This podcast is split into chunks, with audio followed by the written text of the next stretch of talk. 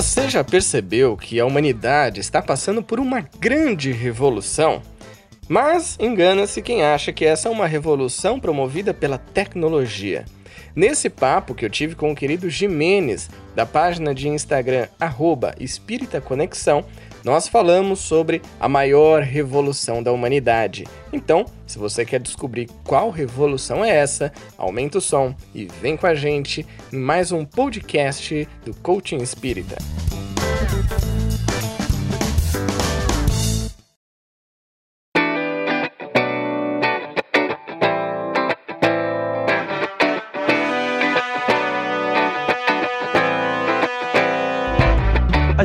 Convidado super especial. Admiro muito o trabalho desse cara no movimento. Admiro como pessoa também, pelo pouco que a gente já se falou, mas admiro muito, muito, muito mesmo. A gente tá com o Júlio Sena do Coaching Espírita que sempre traz conteúdos sensacionais. O Júlio também tem um livro muito bom. Já tô na metade. A Ana falou desse livro para mim, eu comprei na semana passada. Super bacana, vale a pena. Não vou dar spoilers, não vou. Mas o pessoal que seguir a página do Coaching Espírita lá tem no, nas marcações dele sobre o livro dele, vale a pena dar uma olhada. Pessoal, hoje então, Julião vai falar sobre Júlio, cara, eu acho que melhor do que ninguém esse tema, quem pode apresentar e dar um show de informação é você. Então, são todos seus, são todos nós, vamos se conectar, né, Julião? Meu querido Jimenez, obrigado pelo carinho, é recíproco. Também gosto muito do seu trabalho, gosto muito de você também, como um amigo, como pessoa. Então, essa conexão que a gente faz aqui, independente da distância, ela é uma conexão que tem 5G conectada, que é muito forte. O tema que a gente vai falar hoje, para o pessoal que está entrando e vai participar aqui com a gente, é o seguinte: eu quero falar para vocês sobre a maior revolução da humanidade. Você sabe qual é, Jimenez, a maior revolução da humanidade? Ó, eu faço um pouco de ideia, mas eu prefiro que você comece a falar para que eu Sinta aí se, se tá certo, se eu recebo alguma intuição aqui, se tá certo ou não.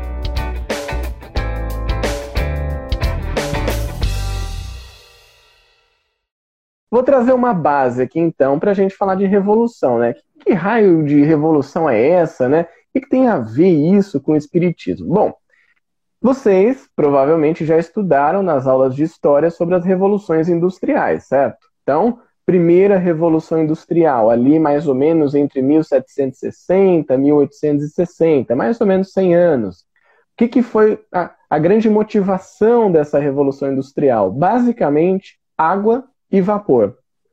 Foram as duas, entre aspas, tecnologias que fizeram com que os processos de trabalho da indústria eles se fortalecessem, ficassem mais rápido e mais eficientes.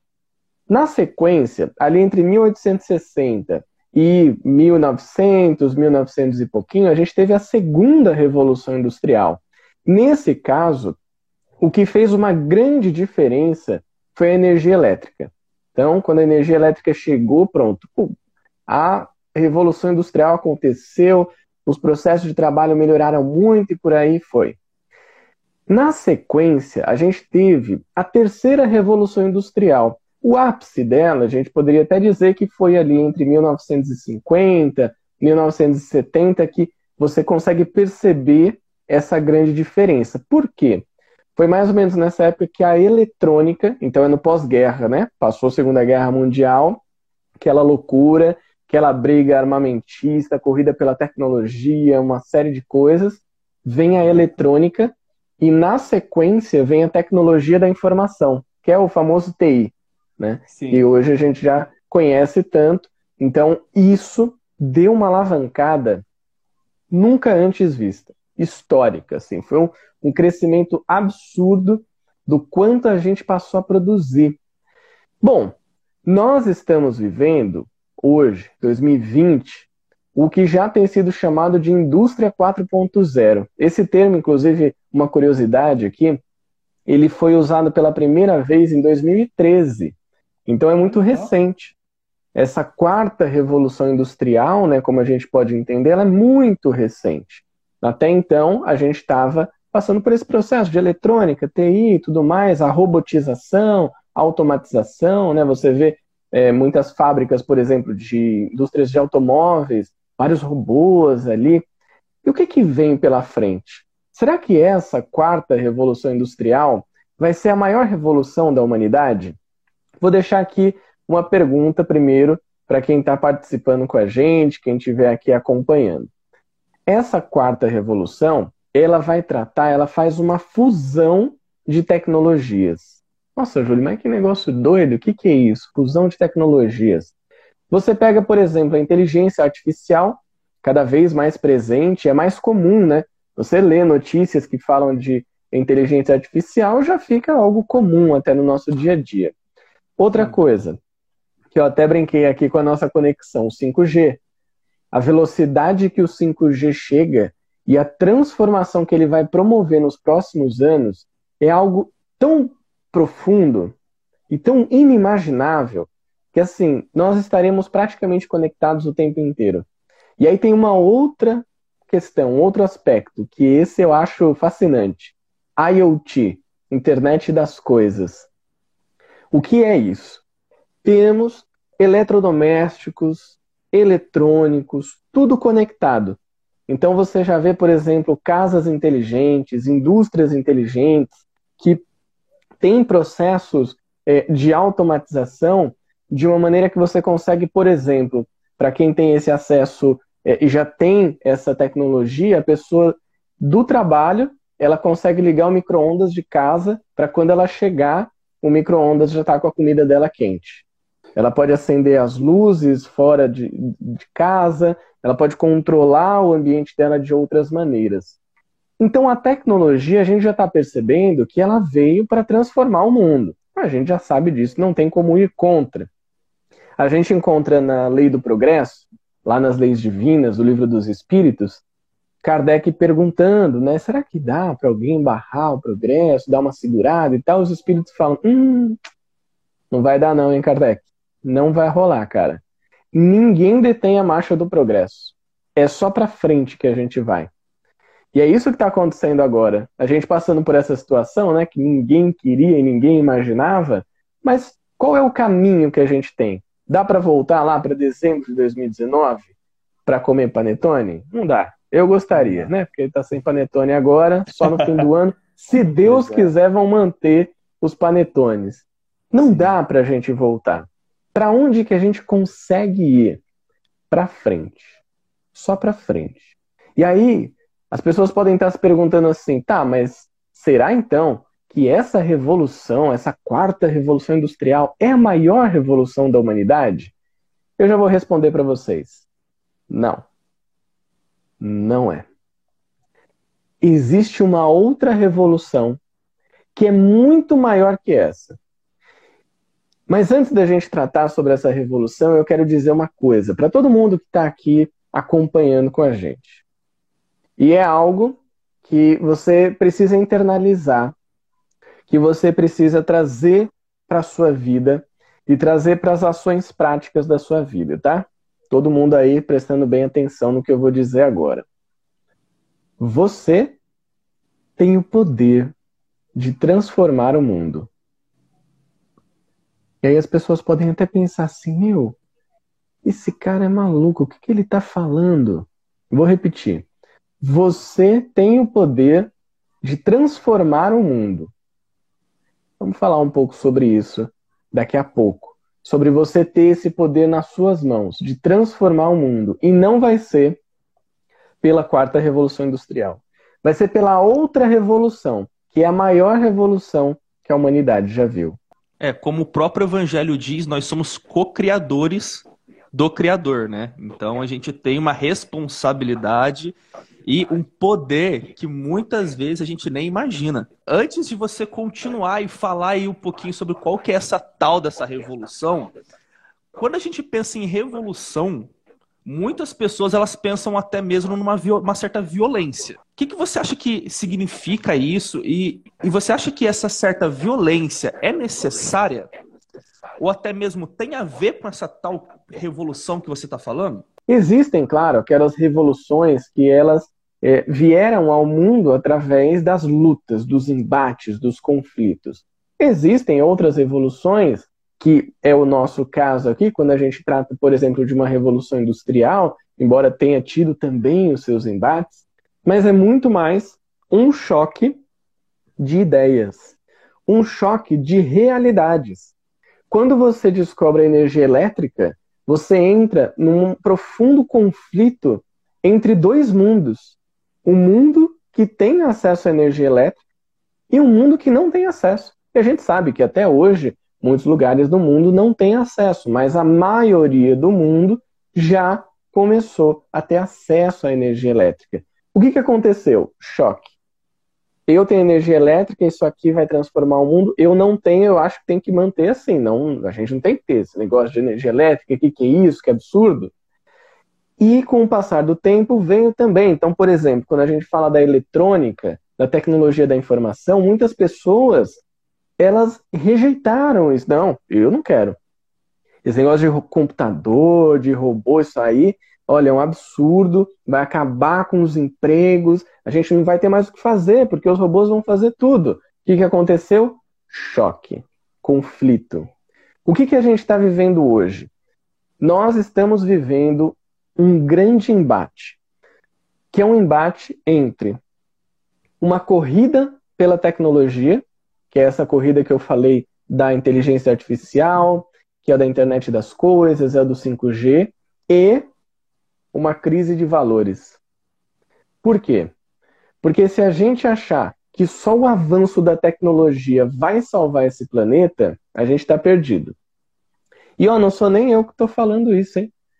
Kardec falou isso e os espíritos falaram no final da Gênese, capítulo 18, que é o São Chegados os Tempos, ele fala que a transformação do mundo, a passagem para a regeneração, ela não vem pela matéria, ela vem não vou dar o spoiler aqui. Mas, mas o legal de você falar, até no do, da Gênesis do Kardec, antes dessa semana, para a gente poder fazer esse bate-papo, eu reassisti o filme do Kardec. Né? Excelente Boa. filme, inclusive. E não somente pela questão do livro dos espíritos, muito bem tratada no filme, mas quando o Kardec, eu vou dar um leve spoiler para quem não assistiu ainda, mas quando o Kardec está lá no grupo com cientistas, né, fala, é, é mostrado algumas ideias na época que alguns cientistas estão trazendo e no filme é bem retratado que não somente para o livro dos espíritos, mas para as ideias apresentadas lá, o pessoal fica meio yeah, não, acho que não vai dar certo, será? Né? E aí, quando ele vem com o livro dos espíritos, aí que o negócio, o pessoal dá aquela travada mesmo. Mas é legal porque, como exatamente o que você disse, a revolução, quando a gente fala de, de violência, às vezes não necessariamente é uma coisa física, né? Mas aquela questão da, do atrito das ideias, daquela dificuldade ali de uma discussão saudável, muitas vezes. Exatamente é, esse embate que o Jimenez traz né, das ideias é o que tem acontecido muitas vezes. Né? Hoje continua acontecendo, pessoas que acreditam que não é esse caminho, o que, que vai ser da gente no futuro. E aí tem uma pergunta que ela tem deixado as pessoas muito ansiosas. Até vou fazer um parênteses aqui. A OMS fez uma pesquisa em 2018 para entender quantas pessoas passavam por transtornos de ansiedade e depressão no mundo. Transtornos de ansiedade são 260 milhões de pessoas e depressão 300 milhões de pessoas. A projeção que eles fizeram na época é que isso aumentaria muito. Eu tenho certeza, né? Porque já foi é, é, apontado isso, tem sido apontado constantemente por profissionais da saúde, que isso vai aumentar drasticamente por conta de tudo que a gente está vivendo, por conta desse momento em que a gente tem um choque entre o mundo antigo, o mundo velho que a gente viveu até três, quatro meses atrás, e um mundo novo que começa a surgir. Um mundo que é uma estrada para essa maior revolução da humanidade, para essa grande transformação que vai acontecer. Então é esse choque de ideias Sabe uma pergunta que tem então tirado, né, muito o sono das pessoas, deixar elas muito ansiosas, é a seguinte: qual será o futuro do trabalho? Se a gente começa a ter inteligência artificial que faz um monte de coisa que a gente também faz. Por exemplo, dirigir um carro. Então, as pessoas que trabalham sendo motoristas vão perder o seu emprego. Nos Estados Unidos já tem sistemas de inteligência artificial que resolvem pequenos casos jurídicos. Ou seja, aqueles advogados que pegavam esses pequenos casos perderam o emprego. Já existem, por exemplo, robôs que fazem cirurgias em pessoas. Claro que eles são é, manipulados por médicos. Só que às vezes esse médico está a um continente de distância desse robô e dessa pessoa e consegue operar. Os médicos que não têm essa capacidade, será que eles vão perder o emprego? E isso aqui, eu estou trazendo alguns, alguns dos profissionais que podem ser impactados, dentre muitos outros, porque isso está acontecendo cada vez mais rápido. As coisas estão ficando conectadas e conectadas de uma maneira cada vez mais inteligente, né? até comparando com o humano, às vezes muito mais rápido que o ser humano, muito mais assertivo, com menos erros. Mas e o futuro do trabalho? Será que vai ter emprego para todo mundo? Bom, vai. Vai porque o trabalho é uma lei divina, né? A gente já tem lá Sim. no livro dos Espíritos a lei de trabalho, que toda ocupação útil é trabalho. Mas isso vai mudar bastante. O legal de você falar isso é, há um tempo atrás eu estava vendo, participando de uma palestra, e a, o cara ele deu uma, uma, uma resposta para essa pergunta sensacional. Eu, ele falou assim: o trabalho não vai acabar. Sempre vai ter trabalho para o resto da humanidade. Só que a forma de trabalhar vai. A forma de agir no trabalho vai, sabe? Então é até legal, vou dar até uma, se, se possível, pessoal aí é, tem um podcast chamado Caos Corporativo. E ele fala muito dessa questão, sabe? É de uma grande amiga minha, a Amanda Costa. Então ela é muito legal porque ela trata exatamente algum dessas, dessa, desses tabus que muitas vezes existem nesse meio corporativo. Então eu acredito muito que a forma da gente se portar, a forma que da gente é, se colocar tem muito a ver com como vai ser lá na frente. Até tem um comentário aqui que fala: eu acho que não tem que pensar no futuro, até porque não existe. Isso é a forma de agir. O legal desse comentário é que a gente pode até fazer um parênteses com uma frase do Chico, né? Que a gente não consegue voltar no passado, a gente não consegue alterar o passado, mas a gente pode fazer um novo futuro. Então a gente pode começar a agir aqui para plantar para colher, na verdade, né, lá na frente. Esse, um tempo atrás eu estava conversando com um amigo meu e ele foi, ele, ele frequenta a igreja da cidade e que é uma igreja evangélica aqui da PIB e eles foram fazer uma ação na África, isso há uns anos atrás.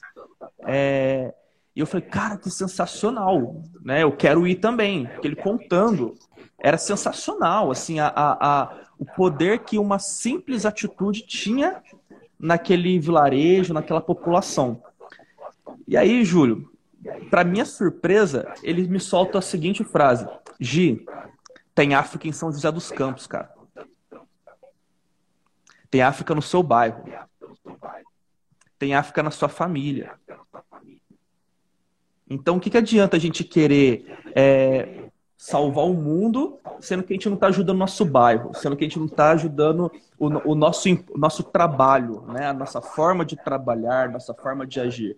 Então, como a gente falou lá no começo, acaba que tudo se conecta, independente aí da, da, da fonte.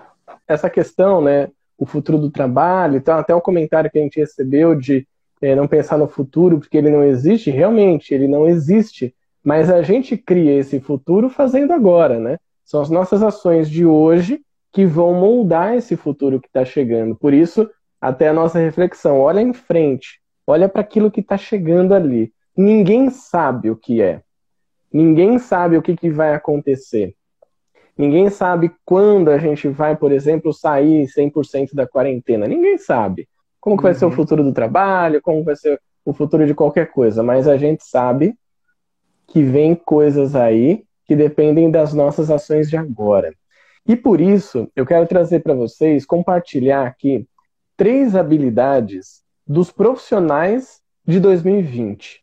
O Fórum Econômico Mundial se reúne todos os anos com os maiores CEOs, chefes, donos de empresas, muitos políticos também, para discutir vários assuntos sobre a economia mundial e dentre essas discussões é feita uma votação entre toda essa galera que traz as principais habilidades dos profissionais que essas empresas estão buscando. Ou seja, é um recado que eles passam para as pessoas se prepararem. Do tipo, você quer garantir o seu trabalho, você quer ter um emprego a partir de 2020 nas principais empresas, segue essas 10 dicas aqui. É sempre uma lista com 10 itens, mas hoje eu trouxe três aqui. Se você pesquisar lá, é, habilidades do profissional de 2020, vai vir a lista inteira. Mas eu trouxe três porque eles têm tudo a ver com a maior revolução da humanidade, que é o tema de hoje.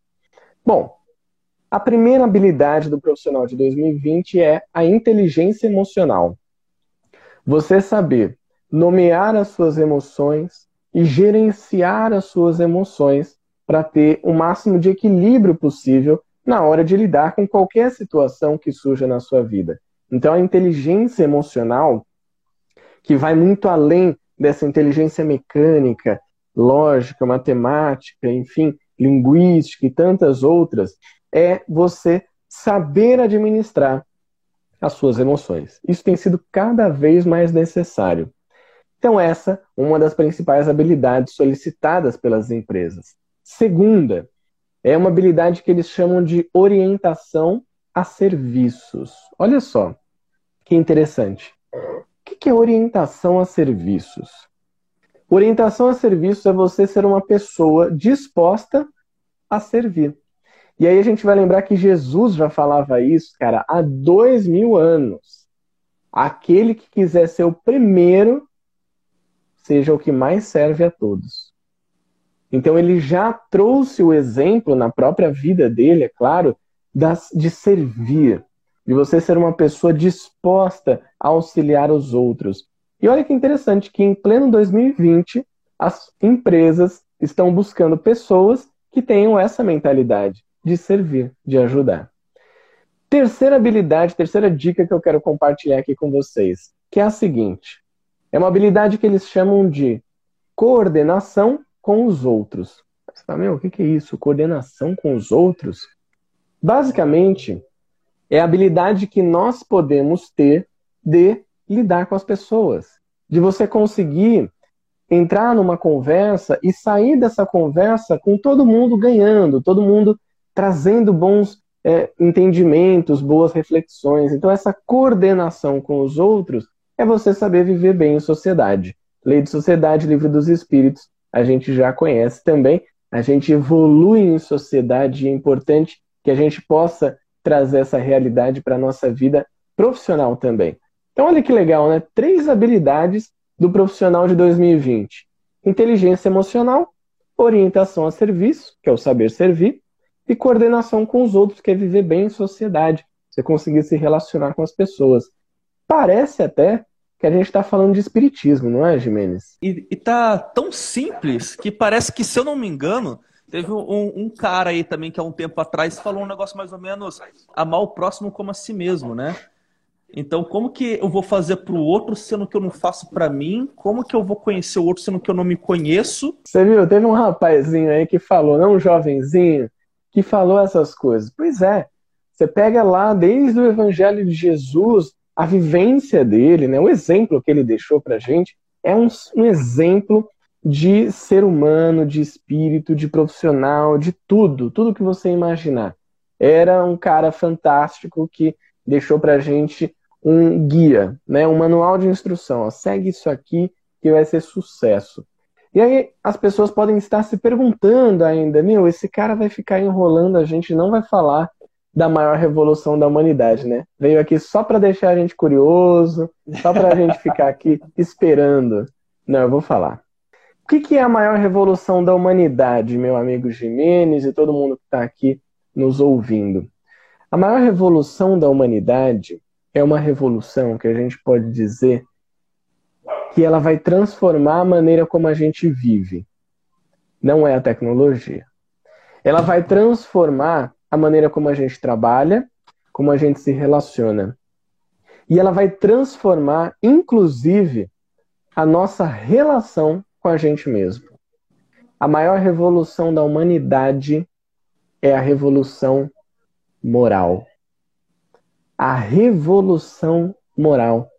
Que o Espiritismo vem explicar o que é, vem trazer as ferramentas que a gente precisa aprender a utilizar para que essa revolução se concretize e mais, vem mostrar para a gente que ali na frente, quando essa revolução começar a acontecer, vem um mundo bem interessante por aí, que é chamado de regeneração. Eu espero que eu consiga garantir o meu ticket para essa regeneração.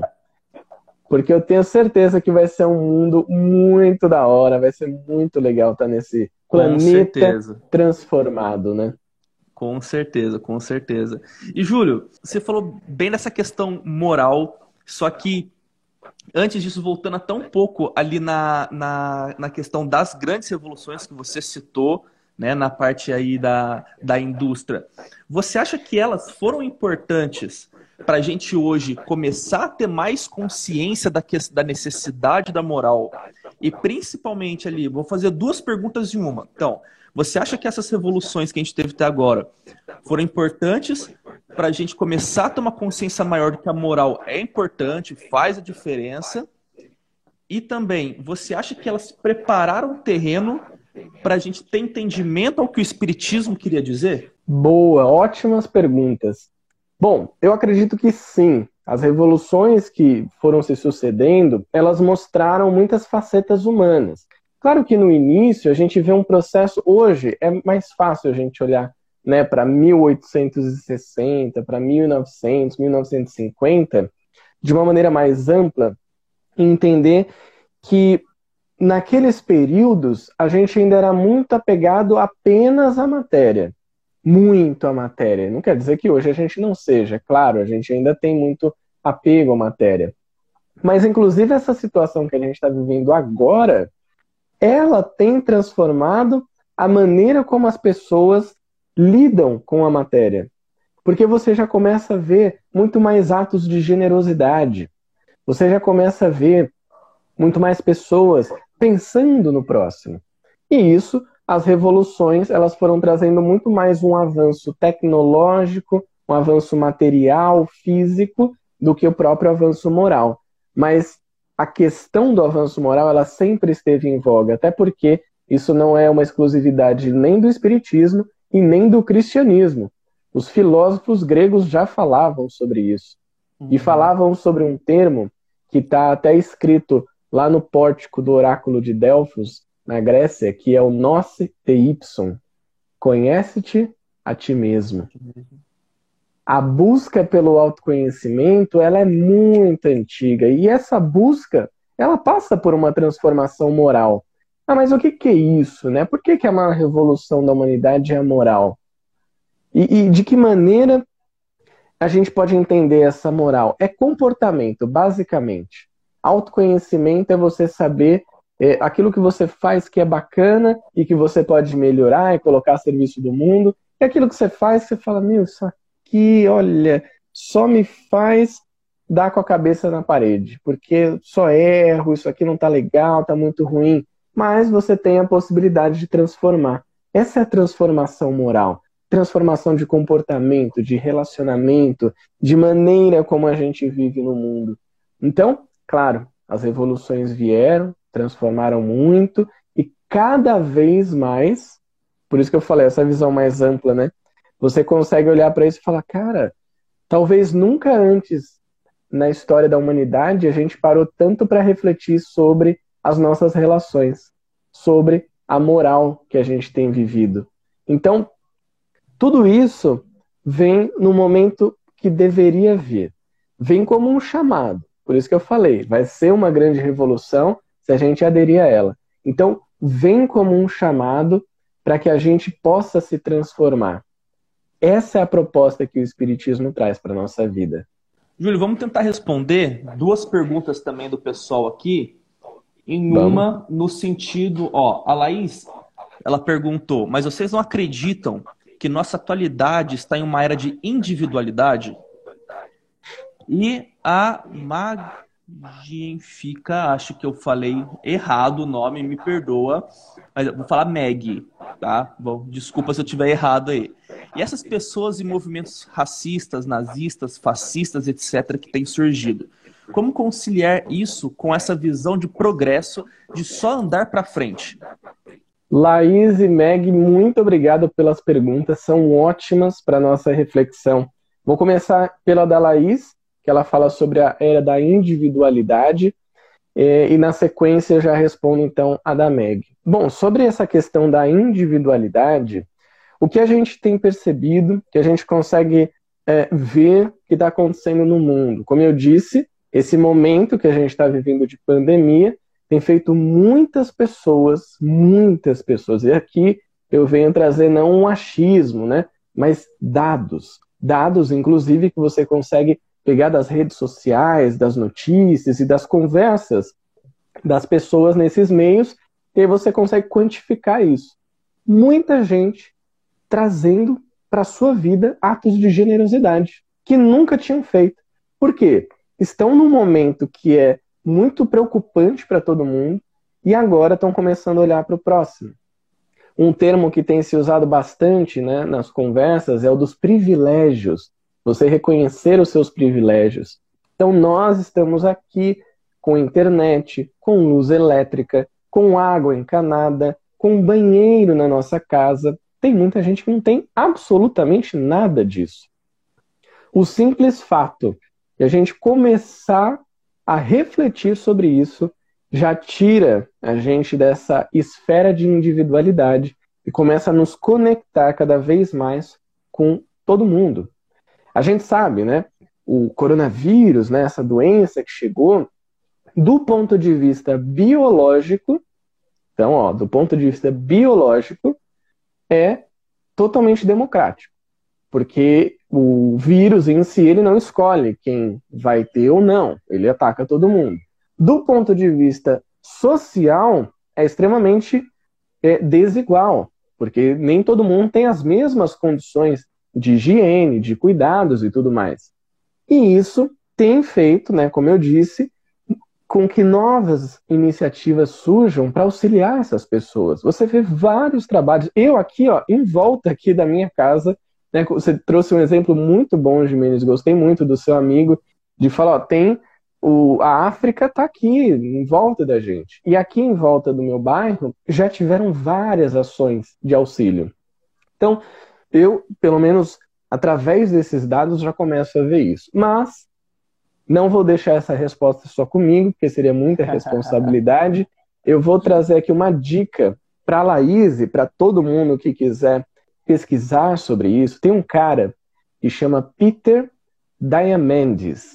Se escreve Peter Diamandis. Esse cara escreveu um livro chamado Abundância, em que ele trata das transformações do mundo, tudo que está acontecendo, que está nos levando para uma era de abundância, onde bilhões de pessoas vão ter acesso à saúde, saneamento básico, alimentação, emprego e tudo mais. Bom, por que, que eu estou falando isso? O Peter Diamandis ele tem um site que é um site com o nome dele e que ele coloca ali gráficos com dados de mais de 100 anos. Então, por exemplo, ele tem lá nesse gráfico o custo das telecomunicações. Quanto custava em 1920 para você conseguir se comunicar com alguém e quanto que custa hoje? Só para vocês terem uma ideia. Hoje a gente consegue se comunicar de uma maneira mil vezes mais barata do que antes. Mil vezes mais barata do que antes. A expectativa de vida do ser humano praticamente dobrou em 100 anos o número de pessoas que morrem em guerras diminuiu drasticamente também, embora ainda exista, é claro. Então, muitos desses gráficos mostram que, por exemplo, a quantidade de pessoas que passam fome hoje é muito menor do que era há 50 anos atrás, há 30 anos atrás. A quantidade de pessoas que não têm acesso à água, não têm acesso à comida, também diminuiu bastante. E esses gráficos, eles não vêm é, mostrar para gente uma realidade utópica. Ah, então o mundo está maravilhoso? Não, mas está a caminho de ficar maravilhoso.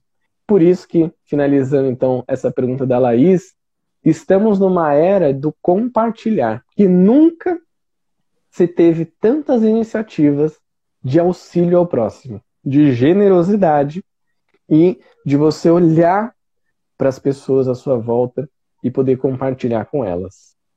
Agora, a pergunta da Meg, dessas pessoas, movimentos racistas, nazistas e fascistas que têm surgido, o que acontece? Meg, nós estamos num processo no nosso mundo, né? Mundo de provas e expiações. A gente está na transição. O que, que isso quer dizer? Quer dizer que uma pequena parcela da humanidade é muito boa. São espíritos que já têm um entendimento maior sobre a vida e que foram enviados aqui para a Terra para nos ajudar, para eles nos direcionar. Você vê, por exemplo, aquela menina Greta Thunberg, que tem feito um trabalho né, de, de consciência ambiental maravilhoso, a própria Malala também, e tantos outros que estão espalhados pelo mundo e que estão trazendo mudanças significativas. Mas é uma pequena parcela.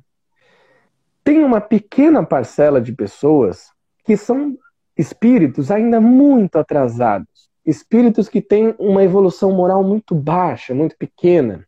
Esses espíritos, infelizmente, ainda têm comportamentos que promovem movimentos racistas, nazistas, fascistas. E eu vou colocar aqui também os negacionistas, aqueles que negam a ciência, aqueles que lutam para que isso não chegue até as pessoas, para que as pessoas não tenham informações, que é o do obscurantismo. Ainda existem essas pessoas. Mas sabe o que, que vai acontecer, Meg? No meio disso tudo, imagine um sanduíche em que tem um pãozinho bem fininho de um lado e um bem fininho do outro. Sabe onde a gente está? No meio dessa galera. Nós somos esse recheio. Nós estamos aqui mais ou menos na média, né? A gente tem umas coisas que não são muito boas, mas até que tem outras que até que são. Sabe o que, que vai acontecer quando a gente escolher um dos lados? Isso vai ditar onde a gente vai estar. Se você escolhe esse lado, como você colocou, desses movimentos que são absurdos em pleno século XXI, infelizmente, você vai ficar para trás, vai ficar atrasado. Pode até voltar para um planeta um pouquinho mais atrasado, você vai ser super top lá, né? Super inteligente e tal, porque teve avanço mental, teve avanço de inteligência, né? Inteligência da matéria, mas vai para lá para você conseguir avançar moralmente. Agora, se você escolhe outro caminho, você fala assim: meu, eu posso, então, começar a fazer mais ações no bem.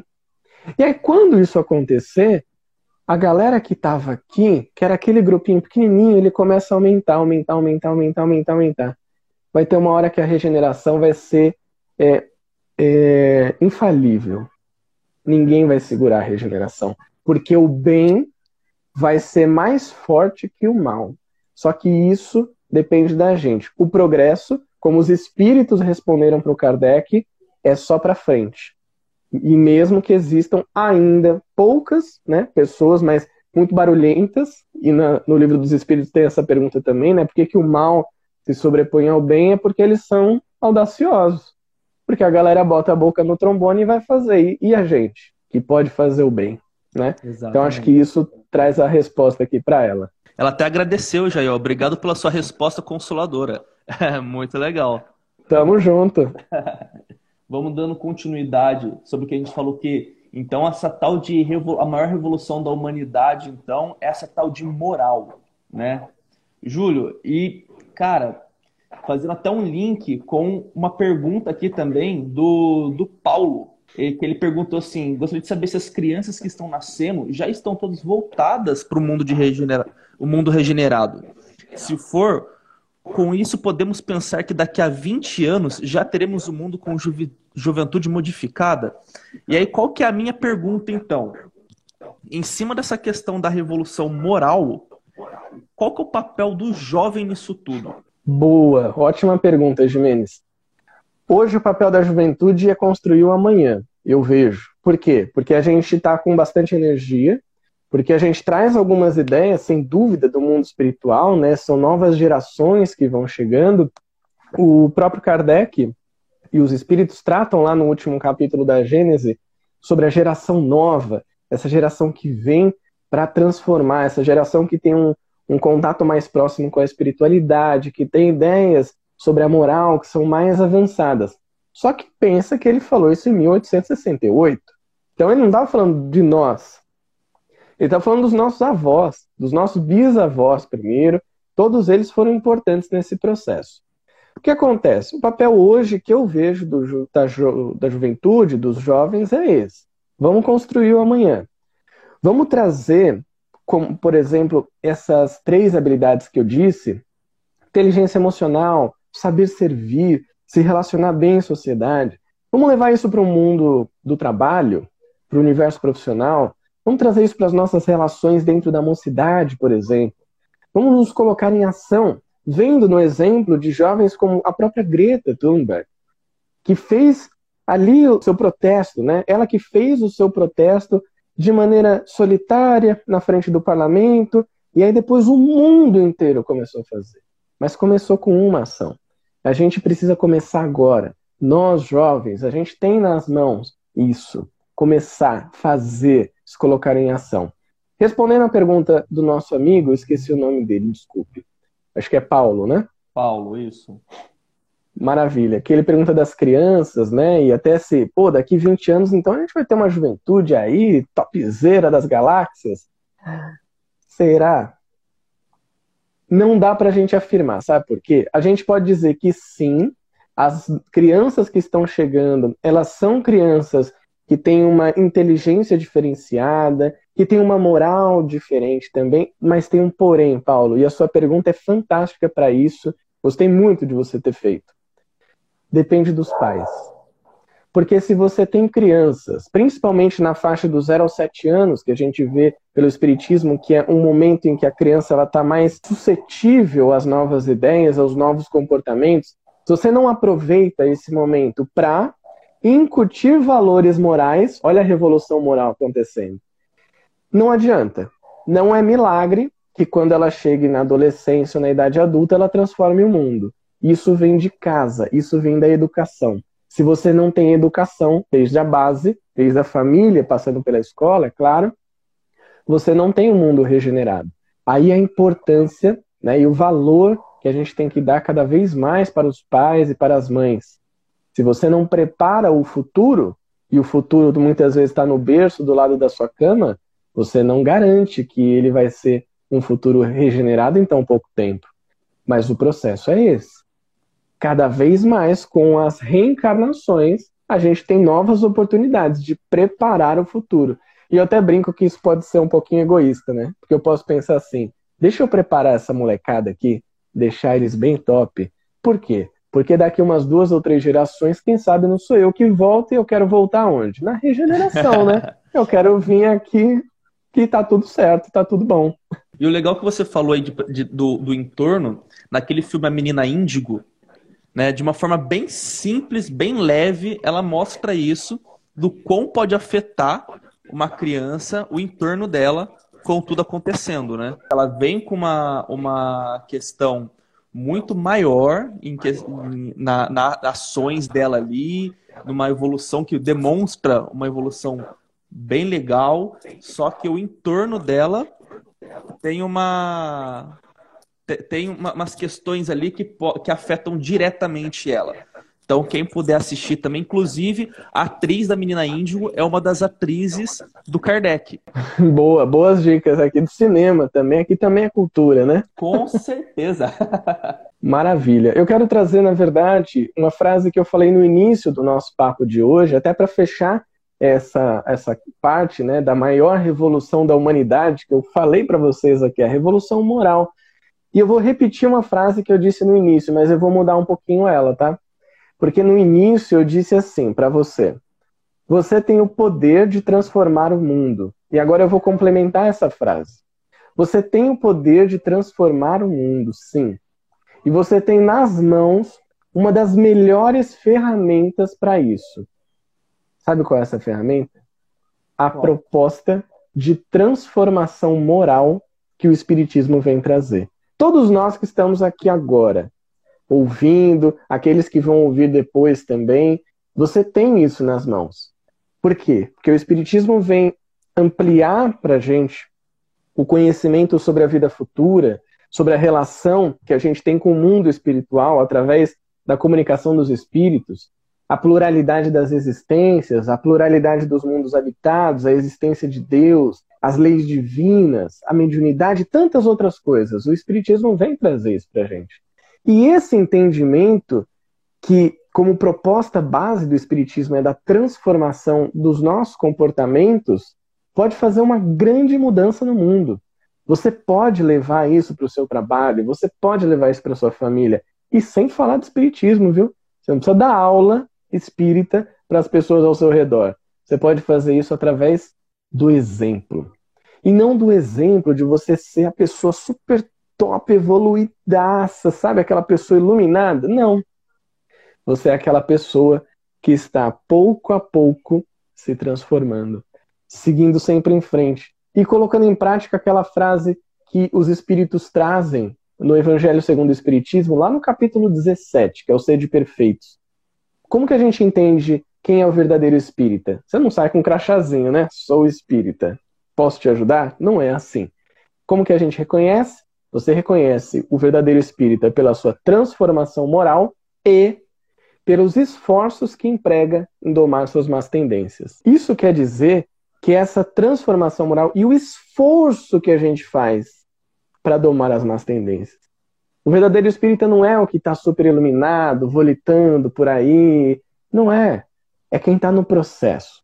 E é assim que a gente pode transformar o mundo. E fica aqui o meu convite para você, e o convite que, na verdade, Jesus trouxe para todos nós, que é o de colocar em prática esse amor da maneira que a gente puder. A gente pode fazer isso através da paciência, através da afabilidade, através dos movimentos de caridade, de paz, de resiliência no mundo, mas está nas nossas mãos promover essa transformação. Exatamente. É, e o legal que você falou aí é bem a questão do, do vamos fazer e não falar que vamos fazer, né? Vamos, vamos colocar em prática, vamos é, atrair as pessoas do nosso entorno para fazer pelo nosso exemplo.